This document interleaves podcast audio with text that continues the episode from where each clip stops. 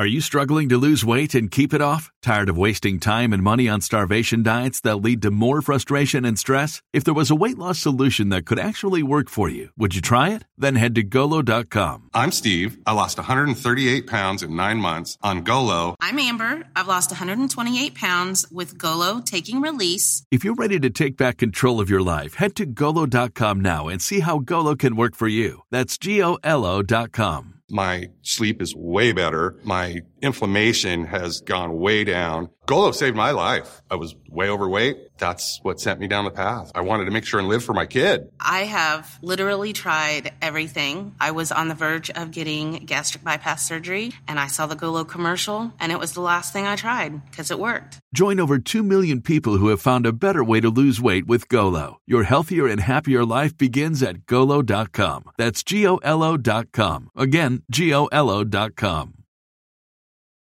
Are you struggling to lose weight and keep it off? Tired of wasting time and money on starvation diets that lead to more frustration and stress? If there was a weight loss solution that could actually work for you, would you try it? Then head to golo.com. I'm Steve. I lost 138 pounds in nine months on Golo. I'm Amber. I've lost 128 pounds with Golo. If you're ready to take back control of your life, head to golo.com now and see how Golo can work for you. That's golo.com. My sleep is way better. My inflammation has gone way down. Golo saved my life. I was way overweight. That's what sent me down the path. I wanted to make sure and live for my kid. I have literally tried everything. I was on the verge of getting gastric bypass surgery and I saw the Golo commercial and it was the last thing I tried because it worked. Join over 2 million people who found a better way to lose weight with Golo. Your healthier and happier life begins at golo.com. That's G O L O.com. Again, G O L O.com. We made this. Ladies and gentlemen, it was a cold blooded, premeditated murder.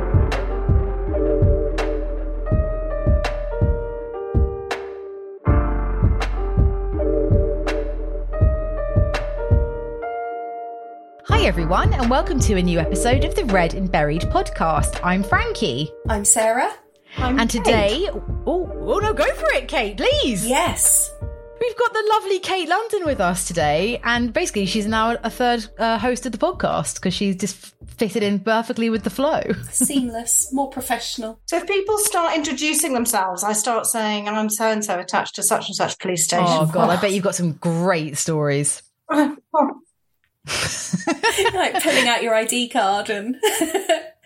Old habits die hard, I guess. Yeah. Well, on that note, maybe let's just go straight into your bio to give people some context for why why you have this uh, predilection, Sarah. Okay, so normal disclaimer: Frankie wrote this, Kate. So any problems with it, direct them at her. Thank you, Sarah. You're welcome. Kate is a former Metropolitan Police officer who served on the MPS's Homicide Command. Did I say homicide? Very American. No, that's right, homicide. No. Okay. How, how else would you say it? Homicide? I don't know. I watch far too many like Law and Orders. Anyway, her previous novels have been praised for their authenticity as well as for her excellent writing. The first in the series was last year televised on ITV as The Tower, starring Gemma Whelan. Kate was closely involved in the adaptation. In her latest book, The Misper, when Ryan Kennedy is imprisoned after killing a police officer, he knows what he must do keep his mouth shut about who he was working for, keep his head down, and rely on his youth to keep his sentence short. When he gets out, he'll be looked after. Following the death in the line of duty of a fellow detective, DI Sarah Collins has left the capital for a quieter life in the countryside. But when a missing teenager turns up on her patch, she finds herself drawn into a much bigger investigation, one that leads her right back to London, back to the Met, and back to Ryan Kennedy, the kid who killed a cop.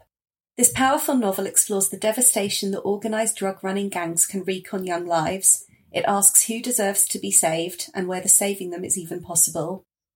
Outside of writing, Kate claims to be word perfect on finding Nemo.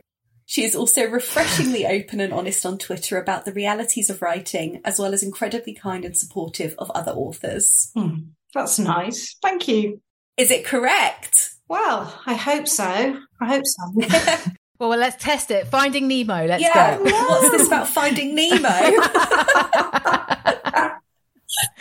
I saw your tweet to lovely Imran Mahmood Yeah. about uh, knowing it, and yeah, I thought I'd just put that in there for fun because you there is so much we could talk about with you, but that to me really stood out against everything else. well, you know, I have two now adult boys, so watched a lot of Pixar. Fair enough. Um, I mean, for me, it's Mamma Mia, but I've actually Finding as dived well. in scuba dived in Australia and seen Nemo for real. Oh, did you get You found him? photos? No, we didn't have a camera with us when we saw the anemones and the clownfish. No, but I mean, they're they're very cute. They they do what they they, are very do. cute. Nemo's actually really good. It's really accurate about the reef. Oh, Well, speaking about accuracy, can we talk about the Misper for a second? Because I personally don't have a, knowledge of the police world, obviously from what I've read and what I've seen on TV, but this feels very authentic, but in an accessible way. Uh, and obviously, your background, we've talked a bit about you've come from uh, working in the world of, of the police force. I'm just really, I'm always fascinated and curious when someone's an expert or has worked in a field for so long, how do you go about translating a very complicated, procedural driven world to make it enjoyable and engaging for a layman such as Sarah and I? I think for me that that stuff isn't really the main thing. The main thing is the story and the characters. And anything procedural just serves the story. It's not there to be there. It's just that's the if you like that's the going back to Nemo that's the water that the characters swim in. It's like knowing about the reef. And I mean the other side of it was that I very much wanted to tell the story of the young people caught up in county lines, not just about the police. And I think, I mean, I did a lot of research in that area. So, you know, there's a few people who, who are anonymous who've helped me with that side of things. I'm not so bothered about Hmm. authenticity with policing stuff. Do you think it's kind of inherent? I inherent? think authenticity is more about the feel of something. It's more about does the world feel authentic and feel real? I think also though I would imagine there are quite few people reading it, it who would know if it was authentic to it feels authentic to a layperson like we mm. said and that's kind of all you need right also it wouldn't be that engaging if you're writing every little filled out this bit of paperwork and spent six hours trying to find this yeah. you know Watched, watched 24 hours of CCTV of Yeah, people going in and out of lifts. Yeah, it would be not quite ideal hard to make that interesting. You can't even fast forward, can no, you? in no, that? because if you miss something, it's very serious. So you really do have to watch these people going in and out of lifts. Hmm. wow, God. I suspect being an author might be slightly more exciting. Or exciting is probably not the right word, but um, yeah. What made you make the switch from leaving Well, I mean, policing? most of, I mean, a lot of policing isn't isn't so dull as watching people going in and out of lifts on CCTV. I mean, I really, really liked policing. I found it really interesting, and and to say every day is different is an understatement. I miss it. Mm. I think I'll always miss it. It's just very, very different. I got a book deal, and I had young children at the time, and they wanted more than one book. And also, I felt like, although the Met might have allowed me to carry on writing, I felt that it was possibly going to be a conflict of interest if I was Yeah. working on live. But you know, when you work on homicide inquiries, you're also just, it's hard enough to live your life and have your family life. To add to that, trying to deliver books, it, it just didn't feel possible to continue. But it, Mm. it wasn't easy to to give it up. I was enjoying it. Yeah, and hardcore area of the police force as well. I mean, Well, in some ways, it's easier than borough policing, actually, because the problem with borough policing is that you have crimes that are much less well resourced, but that can become very Mm. serious. So you can take something called a Section 18 GBH to Crown Court and be the only officer working on it. In the initial stages, you'll have support, but then you'll be the only officer who's looking after it. You might have eight witnesses, five suspects, CCTV, witness protection issues, all sorts of things, and you've got to tie that all together yourself. Whereas on a murder Mm. team, you'll have a whole team who'll have responsibilities for different aspects of the case. You're just much better resourced. I think I think it's a real problem. You know, that resourcing Yeah. borough policing is a huge issue. Hmm. yeah, definitely. And um, I mean, the the county line stuff as well is so topical at the moment, right? It's It's uh, county a lines is issue. so complex and tragic and interesting and serious. It's a very serious crime. Um, Yeah. It's networked into international criminal operations. You know, it's serious and organized crime. County lines, uh, huge sums of money involved. Mm. You know, networking with drug dealers abroad and so on, linked to firearms, linked to very serious crime. But then on the up close and personal level, it's children and vulnerable people who are Yeah. the front line of the selling of the drugs. And and it was a very, very rich topic to write about. And as soon as I had I did a lot of research and I talked to a lot of people from all different aspects mm. about their experience of county lines. But when it came to writing it, I actually found it quite it flowed quite easily because I felt the character the central character of Leaf, who is groomed, and mm. his mother just they felt so real to me and so alive to me that it was quite easy to write them. I felt for them. And I felt so much for the girl who's also caught up in to me they were very clear. Yeah. It may have all come together, but did you set out to, was your initial idea about starting this book around someone who had killed a police officer, or did it come from, I'd like to write something around the county lines issue and, and all that stuff? Because obviously it's in the news quite a lot. I think what's so brilliant at the moment, may it continue, is that now I've got these characters up and running. Mm. They're very easy to to write for. So when I got my first book deal, I got a two book deal. Tell me if I'm being boring. No. not at all. And I knew that I wanted to write the kind of thing where the characters develop in every book. They don't stay in the same place. And I also knew that I didn't want them. I don't know whether you're fans of The Wire, but I loved The Wire. And one of the things that The Wire did was it, each series had like a different area of policing. So I thought, well, I've done lots of different areas of policing. And I thought I'll just move my characters through. And when they reach the end of the progression that feels real for me, I'll stop writing the books. And so, because each book gives each character something new to deal with, something new to process, and also, like police officers do, they move on in their careers, it just naturally gives them this progression. Mm. So I knew that County Lines was very rich. It was a very rich subject. And I knew that I wanted to move Sarah Collins out of the Met. I knew that I wanted her to work in a county force.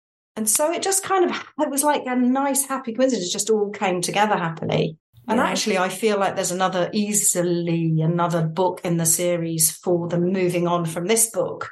Because again, there's so much that they have to resolve and there's so much happening and decisions that they all have to make. Is that a new announcement in the series that we're I- I- getting? I mean, I'm not sure. I'm actually writing something else at the moment that's a standalone that's set in 1984, which is, oh, touch wood. I think it's coming together, but I don't find writing easy. I'm not somebody who writes easily. Mm. There's a lot of sort of thinking and mulling over things and so on. So I don't, I wish I was better at that. I wish, and I, when I look at other authors on social media and so on, they seem much better at moving on and all of that. And I find all of that, to be honest, really difficult. I find the promotion stuff really difficult and, you know, but I actually do love writing. I do love being Mm. with my keyboard. Yeah. You seem like someone who relishes a challenge and likes a difficult job. I think going from policing, which I don't doubt is incredibly difficult and stressful at times, but incredibly rewarding, kind of is similar to how you feel about writing, where it's hard work, but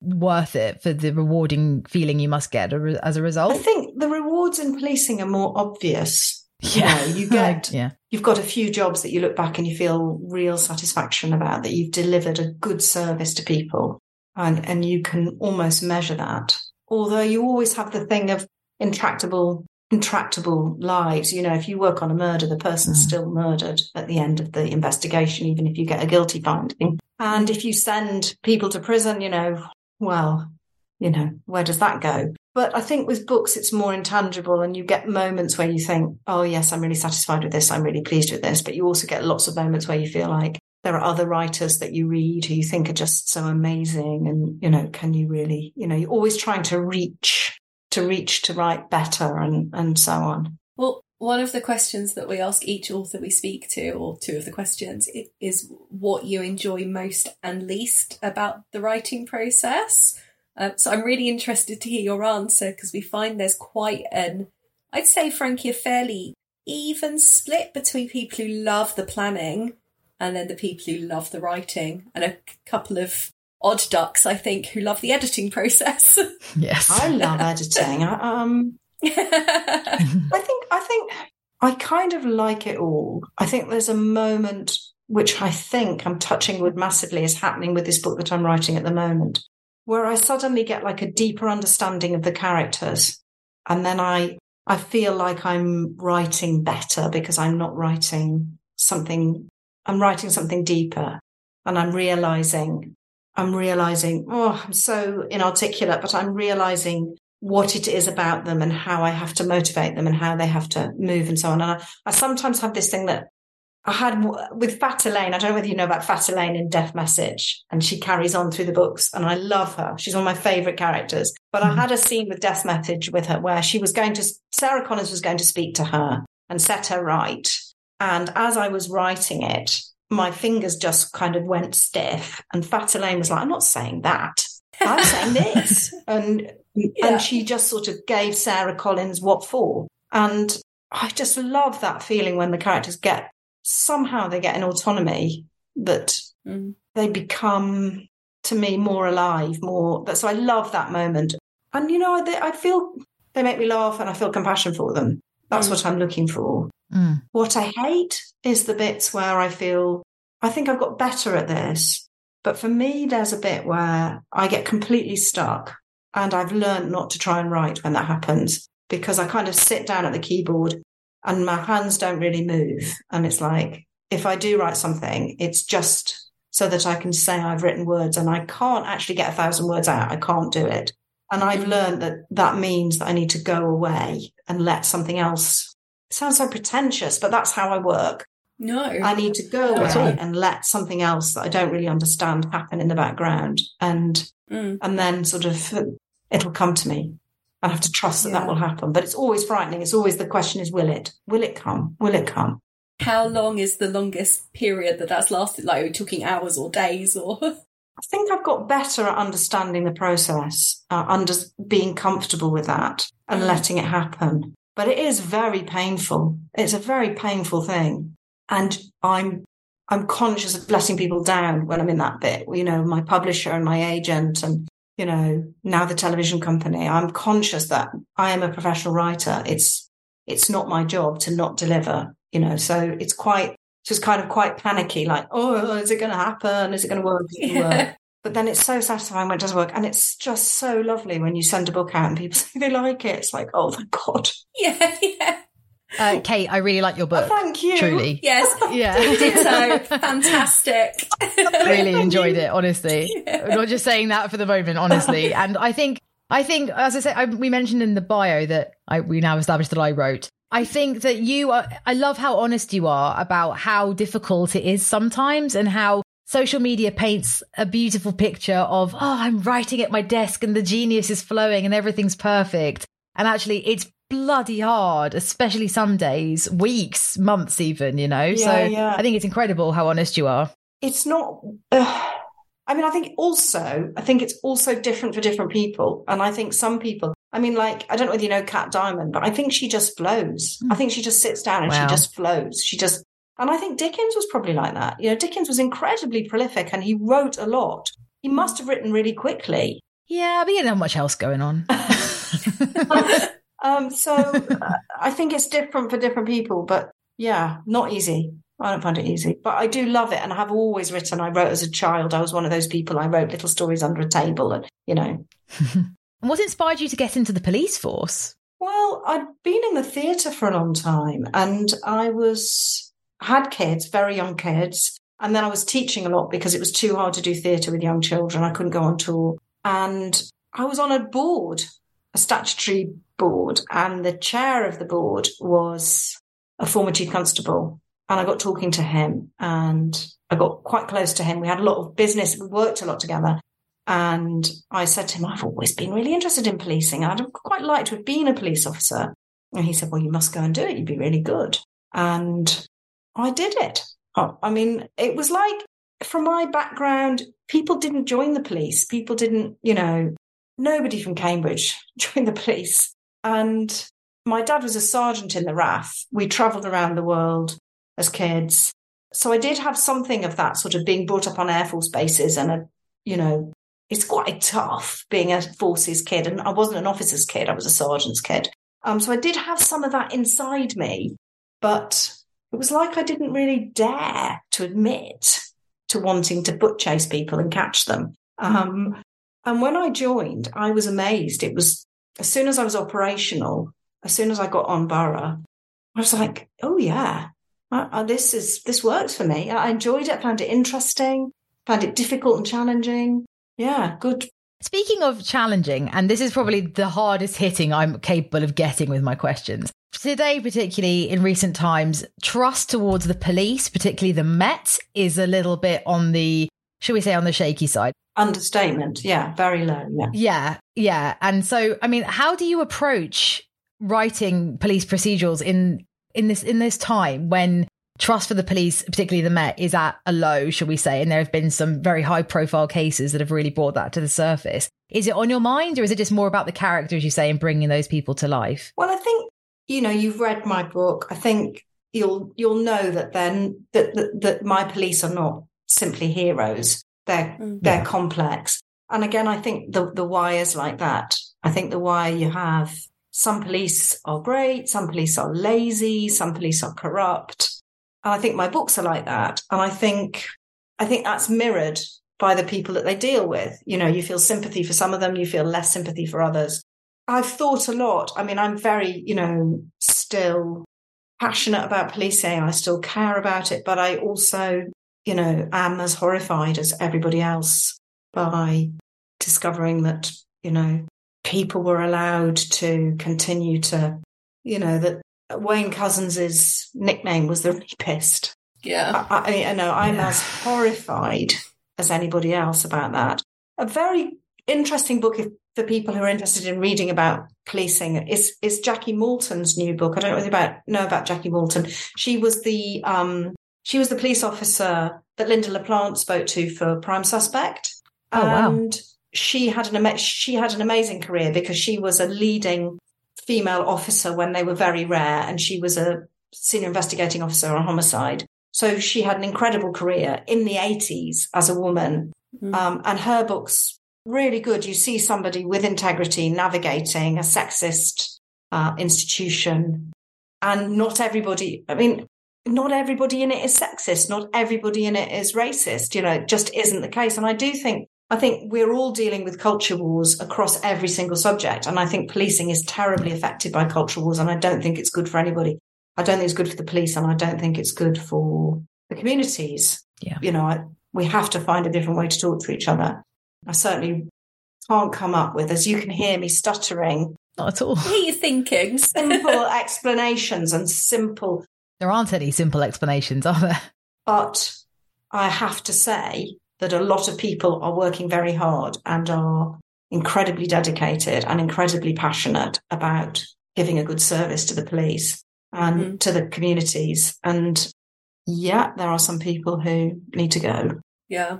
It's the case in most massive institutions, isn't it? As or you say, it's everywhere. Institutions, yeah. We had um, Tim Logan on recently, and he was saying, you know, the representation of the press, for example, has been taking a real beating in the last few years. Like the culture wars are everywhere, and you know, systemic change is needed across society, not just in policing. It's everywhere. But I think, you know, I think if you think of any co- controversial subject now, what you'll see is you'll see the people who hold very extreme views on either side being given a platform. Yeah. And that it's always been very difficult for me on Twitter because I'm not prepared to say, I go this or go that. And so I don't get liked and retweeted by police officers who are like, yes, you tell them. I don't get similarly liked and retweeted by me. You know, I'm not going to say that the police are systemically racist. I'm not going to say that. I'm going to say some police are racist. I'm going to say society struggles with institutional racism. Yeah. That's mirrored in the police. It's more serious in the police because police have powers of arrest and they're often policing communities that don't look like them. It's very complicated, but I'm not going to be sort of on either extreme. Mm. I'm going to be saying it's complicated. and I'm going to be saying there are other factors too. There's poverty. Poverty is a massive factor in crime. Um, so, like some people will say, well, just look at the people who are carrying knives. People carrying knives in in the counties are white, and the links mm-hmm. to their criminality are poverty, just as they are in the yeah. and and a lack of hope and a lack of aspiration. Mm. You know, so wow, I'm I'm not very good at this stuff. I come out. You're doing great. No, honestly, it's a really complicated issue. I think you you've answered it perfectly. And I think it also relates perfectly to the characters in your book. You know, children in gangs and how that comes to be is from positions of hardship and poverty. But you know, it's it's a difficult thing to navigate. And how did you? I mean, with the the, the gang representation in your books, in, in, in, this book in particular with uh, the characters we talked about with Ryan. How did you go about researching that aspect of it? Well, Ryan to me is a completely real person and, and I arrested him and I know who he is completely. I know that boy. And the other really strong influence I had on me was a couple of murders where the victim was very, very young and had been caught up in drug dealing. And I had children the same age, and there's a description in Gallowstree Lane of one of these boys dead. And I say in it, I say something like, he looks like you could just blow on him, blow onto into his face, and he would get up from the slab and he would run away because he's so perfect. He's so fit. He's so young, but he has a little stab wound in his thigh, which has punctured the artery and he's bled out at the scene. So I was trying to write about my very direct experience of these boys as being both really vulnerable children, but also capable of great harm, great harm mm. that they might not even understand they were doing, and also wanting yeah. to show the, the progression from being an, an vulnerable boy to at what point do they stop being a vulnerable boy and they become somebody older, more frightening, and the terrible thing with county lines is that the vulnerable boy then becomes the boy who grooms the other boys. You know, yeah. so I, mean, I think again, Dickens is really good on this in Oliver Twist. Mm. He has Bill Sikes and Nancy, and they are graduates of Fagin's boys. So they've started as child pickpockets, and Bill Sikes ends up a murderer. And Nancy's a groomer. And yeah, what's happened completely. to him? And Nancy's a prostitute. Well, all of these children are victims of sexual abuse. In addition to everything else in county lines, they are victims of sexual abuse often. You know, what happens to those boys and girls and what do they become? Mm. Is that really uh, interesting? Is probably the wrong word because it's desperately sad, actually. But is that, like you said, the question of when does the victim stop being the victim and you lose all sympathy because they've done something bad? But that's what has been created for them. And I think as well that thing about can we can we save them? Is mm. is it possible to intervene in such a way? Yeah. I mean, I think the thing with the Misper is that it's a book, it's a story. You have this backdrop, but what you have is is not a sort of it's not somebody like now giving an interview talking about the complexity of crime. It's more seeing those people and seeing their responses and seeing what happens. And it's a story, you know, it's a drama, it's a it's a fiction. And I think that's what I wanted to do. I felt very compelled to write about this world, these stories, this it's a very compelling world, I think, for me. Mm. And us as readers. yeah. Can it be quite tricky to kind of switch off at the end of the day when you've been writing something quite um, heavy all day? Is it easy for you to turn off that switch and be like, right, family life, putting that away for the day? I think one of the things is that there is humour in the books. People are funny mm. in them, like they are yes. in policing. Policing is funny. There is laughter. People say, "Oh, you need to protect yourself," but there is, you know, funny stuff happens. Mm. Of course. I think it's quite cathartic. I think I've said in a few interviews that I started writing when I was in the police. My intention was not to write at all when I joined the police. I was never going to write ever again, having written quite a lot in the theatre. But the the sort of motivation to write was that it was like a catharsis for me. Instead of going and getting pissed, it was sitting down and writing sort of helped me to process those things. Mm. And it's like I feel so passionate about those people and those worlds and those stories that to write the stories, I'm not a politician. I'll never be a politician. I'll, but I can write about those worlds and bring them to life. And I, I don't know, I find that quite healing. I, I find writing Leif's story and his mother's story, and I really related to his mother's story because I'm a mother. I've had boys. I feared for my boys. Yeah. It's a it's a wonderful thing to write. Well, that's actually very, very lovely to hear. well, speaking of your characters, uh, and the world that you've created, we like to ask uh, the authors that come on if you had to be a character from one of your books, who would you be and why? Well, I always reply to that. I mean, it's actually, you know, it's a thing people ask you, and I, it was particularly me because I've written two female police officers, and people say, "Which one are you?" And I always say, mm-hmm. I think an author is all of their characters. I think you're at all of them because if you can get inside their heads, they, mm. you know, I think Kieran has a lot of fun in the first, you know, he enjoys life. I think mm-hmm. Lizzie enjoys life. She's on the front of her foot. I always describe her as somebody who, if there's a foot chase, she's always going to catch the guy. She's never going to be the, you know, and she's going to enjoy catching the guy and she's going to enjoy showing off that she was fast and that she got the handcuffs on. There is a side of me that's like Sarah. I was very proper, you know, I did, I was very by the book and I took the law seriously and I learnt it and studied it and so on. But it's probably more fun being Lizzie than being Sarah. Yeah, I wouldn't want to be yeah. responsible for the stuff she's responsible for. I wouldn't like to have made the mistakes she's made. No. No. I wouldn't want to be lonely like Sarah Collins. No. Yeah, I wasn't lonely true. in the Met, you know. I mean, when we talk about policing, and I was very by the book, I was very committed to communities and committed to trying to give a good service. I really cared when I worked on a domestic violence unit. And I had lots of friends. I wasn't like the square that nobody wanted to be with. You know, other people related to that. They wanted to work with me. But Good. Sarah's very lonely. Yeah. Sarah on this Sarah. Sarah, Sarah Collins. Not this Oh, Sarah. no, she is too. Sarah Collins. I mean, she's partly lonely because I think she's, that's her character. She finds it hard to. Yeah. And who knows? Maybe that'll change in another book. Like she's got a see. lovely girlfriend in the Misper. There you yeah. go. Yeah, exactly. I was going to say. And yeah, that's nice to write. She might make more friends, and she's growing, isn't she? Yeah, yeah, exactly. Yeah.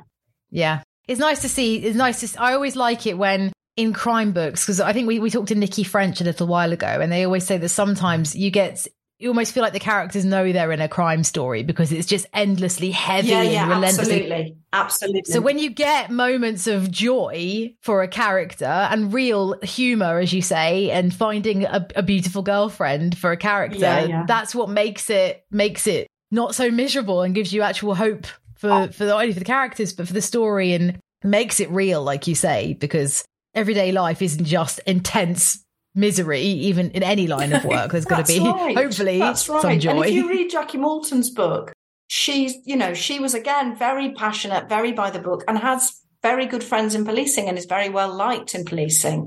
Yeah, absolutely. I think it's really true that when you're writing crime, you have to look and find those moments of happiness and joy and funniness. And there's a bit where Leaf sits on the thing and they just talk rubbish and that's like a little moment of joy for Leaf, you see. Yeah. And there's a bit where Leaf goes home and he sees his little brother, and his little brother's really small and he's got a spelling test with B's in.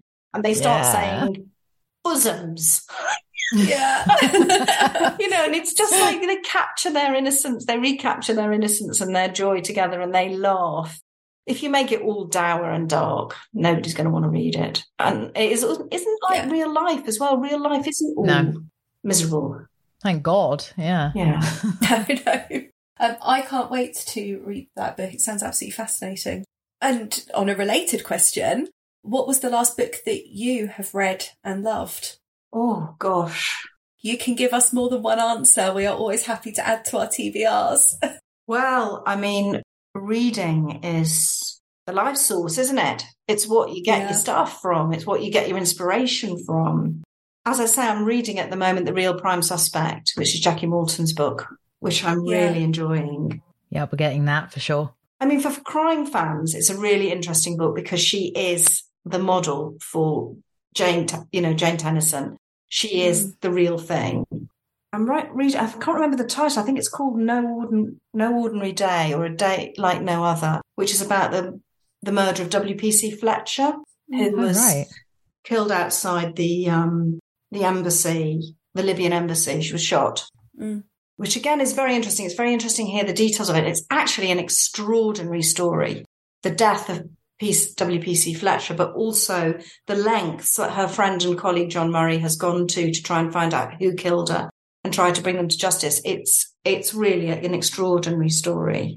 And now my mind's gone blank. it's okay. I've been reading short stories. I do like short stories, and I think when Mm. you're writing, short stories are often quite good because it's quite hard to hold on to a novel. Maybe I've been rereading Mystic River. Have you read Mystic River? Dennis Yes. Lehane? no. Yes. Ah, yeah. I mean, he's just brilliant. He's just a brilliant Yeah. writer.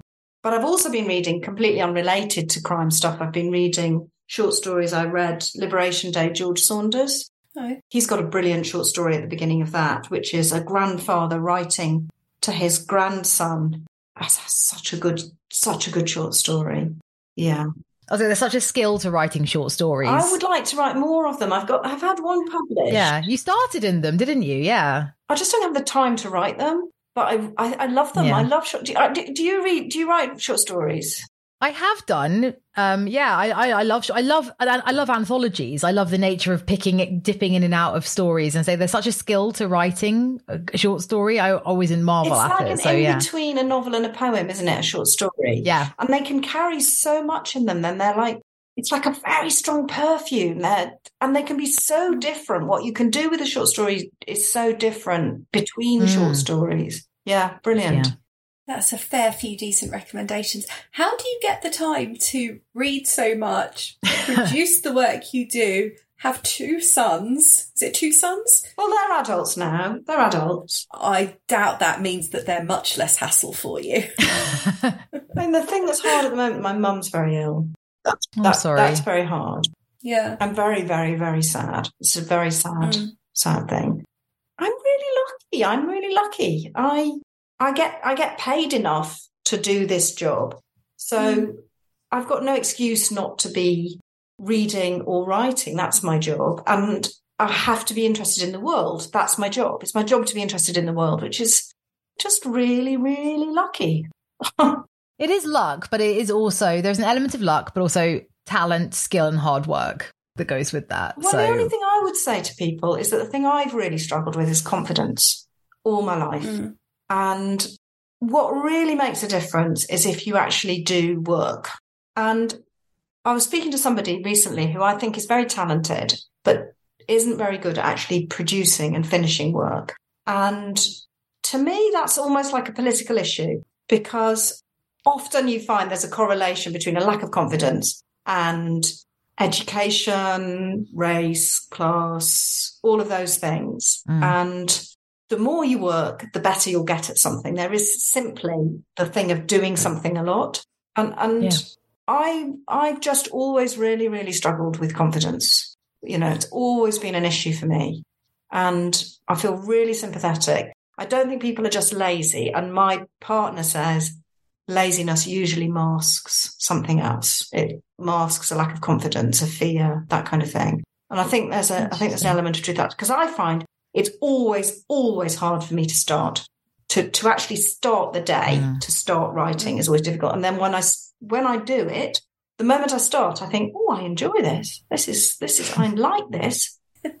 Maybe I'm quite good at this. So I, I I'm yeah, you know, I mean, the television is extraordinary. It's an extraordinary thing. It's a really positive thing for me. It's wonderful Incredible. knowing the actors. It's wonderful working with Patrick. It's wonderful working with Mammoth Screen. They're incredibly generous and welcoming and kind to me and stuff. But sometimes I look at it, you know, when we're filming or we're working on scripts or whatever, and I look at it and I think, I can't believe they're doing my books. I wrote this story. You know, these are my Yeah. Yeah. It is amazing. Yeah. And they're Gemma Whelan is Sarah Collins. To hear Yeah, her that's incredible. Lizzie. It's, it's extraordinary. yeah. yeah, perfect casting. They are really Truly good. perfect. Really good. Yeah. Amazing. Well, Kate, I'm afraid we've reached the point in our conversation where I have some terrible news to deliver to you. I'm afraid. I'm really sorry about this. Okay. I, I, I dread it every time, um, but unfortunately, it's up to me to tell you that uh, you've committed a terrible crime, Kate London. Okay. So terrible, so heinous in nature that They've reinstated the death penalty just for you. Oh no. yeah. must be very bad. right? Very bad. That's Mm. actually the first part of this question is what have you done, Kate London, to to warrant Well, this in response? Singapore, all I'd need to do is deal drugs. Okay. They've just executed a woman in Singapore for dealing drugs. Oh, it's horrendous. Truly horrendous. I mean, for me, you know, in all seriousness, Frankie, and I, I hate to be a downer after I've said we need to be funny and stuff, but No. I dealt with such serious crimes uh, that when you say that, my heart sinks.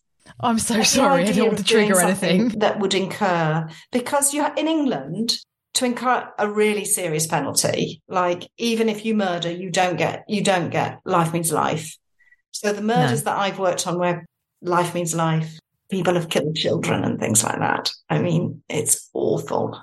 So it's difficult for me to answer. I want to be fun and say, I don't know, I've shoplifted from Tesco's.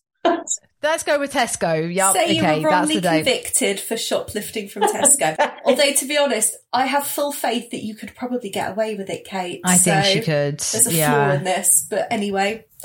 no, and uh, we're we're always sli- when we do this question, we're always very aware that it's actually a very serious issue, and it's very we don't trivialize it in any way. We don't we don't intend to. It's just a device to find out No, what your Frankie, what your me, meal is. you. It's why I'm rubbish at social media. No, no, no, no, no, no, no. It is a very serious thing, and there are people on death row in some countries, and it's very horrifying. You know, we don't want to make light of that in any way, shape, or form. It's just a silly device for us Yeah. to find out basically what you like to eat and what your favorite book is. So is. what would my So, meal apologies. be? Is, is what you're saying? That was the long way of me, the long-winded, silly way of me asking you, Kate. What would your what would your final meal be if you had to pick? Well, I think what I'd choose to do before I was murdered, killed, uh, executed would be I'd choose to go swimming. Okay, I'd choo- or I'd, the best possible thing is I'd choose to go scuba diving, which for me is heaven on earth. I've just been scuba Oh. diving in Australia and I've scuba dived with sharks and turtles Nemo. and octopus. And I, that's what I would choose above food any day of the week. wow. Uh, oh, Food wise, I probably wouldn't be able to eat.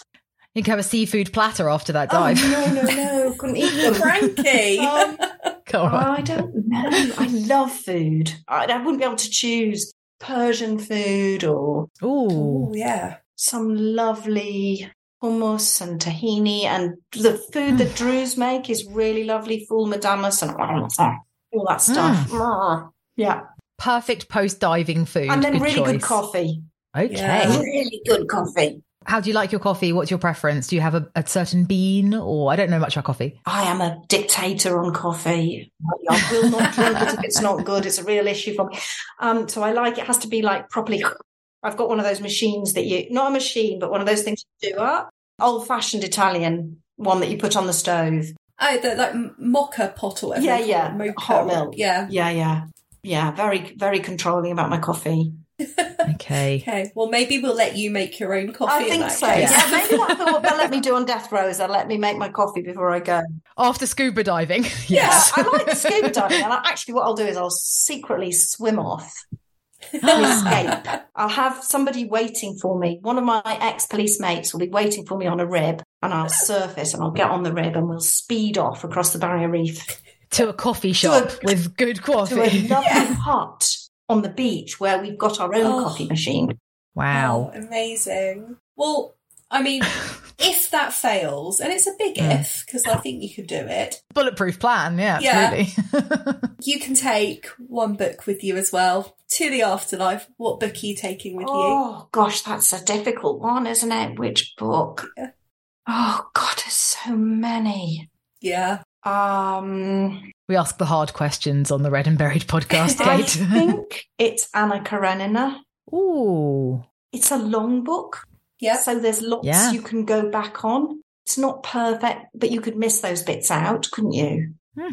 Some of the description of Karenina and Vronsky and how she falls in love with him, and they're so young and they are fooled by desire, and then how she is with her husband and how they hurt each other unnecessarily, and people make bad decisions. Ah, it's a brilliant, beautifully, beautiful, and he's such an amazing observer of of life, Tolstoy.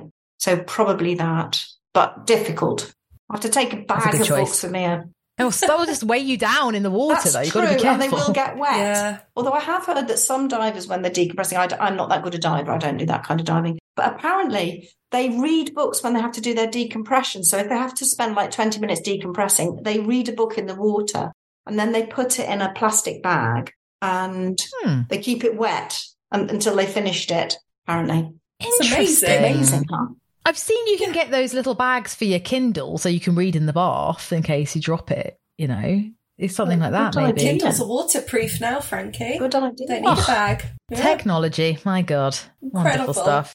Well, Kate, thank you so much for talking to us. It's been genuinely really fascinating. And Yeah. The Misper is such a fantastic book. Am I right in thinking it's out in August? Yes, I think it's August the 6th. I'm a bit vague on these things. The paperwork Perfect. we got said August the 3rd, but that could be out No, of date I don't know. Early August. Let's go with early August. Yeah. Yeah. Nice. Good Thank you for talking to me. I've really enjoyed Oh, it. Any time. I'm Absolutely so glad. fascinating. Thank you. Say thank you for writing the Misper. I mean, fantastic. Really, Thoroughly really enjoyed good it. read. Where can people follow you online? I know you hate social media, but where I can don't people hate find it. you? I just I don't hate it. I just think I'm not very good at it. You're great. So I'm on Facebook, Kate London, author. I'm on Twitter as long as it continues to exist, which is Kate London, which is K with an eight London. I am Yep. recently on Instagram, but oh, somebody's helping me with it, and I can't understand the app. I don't know how it works, and See, that's knows. me with I mean, I think Twitter. if you're interested in what I'm thinking about, Twitter's probably the best. And I, I think, I think I'm calmest on Facebook because I just sort of say hello, everybody, and the people who follow me on Facebook tend to be people who've read all of the books and are quite warm and they're interested, and Yeah. so probably Twitter and Facebook are the best places for me. Amazing. They're good.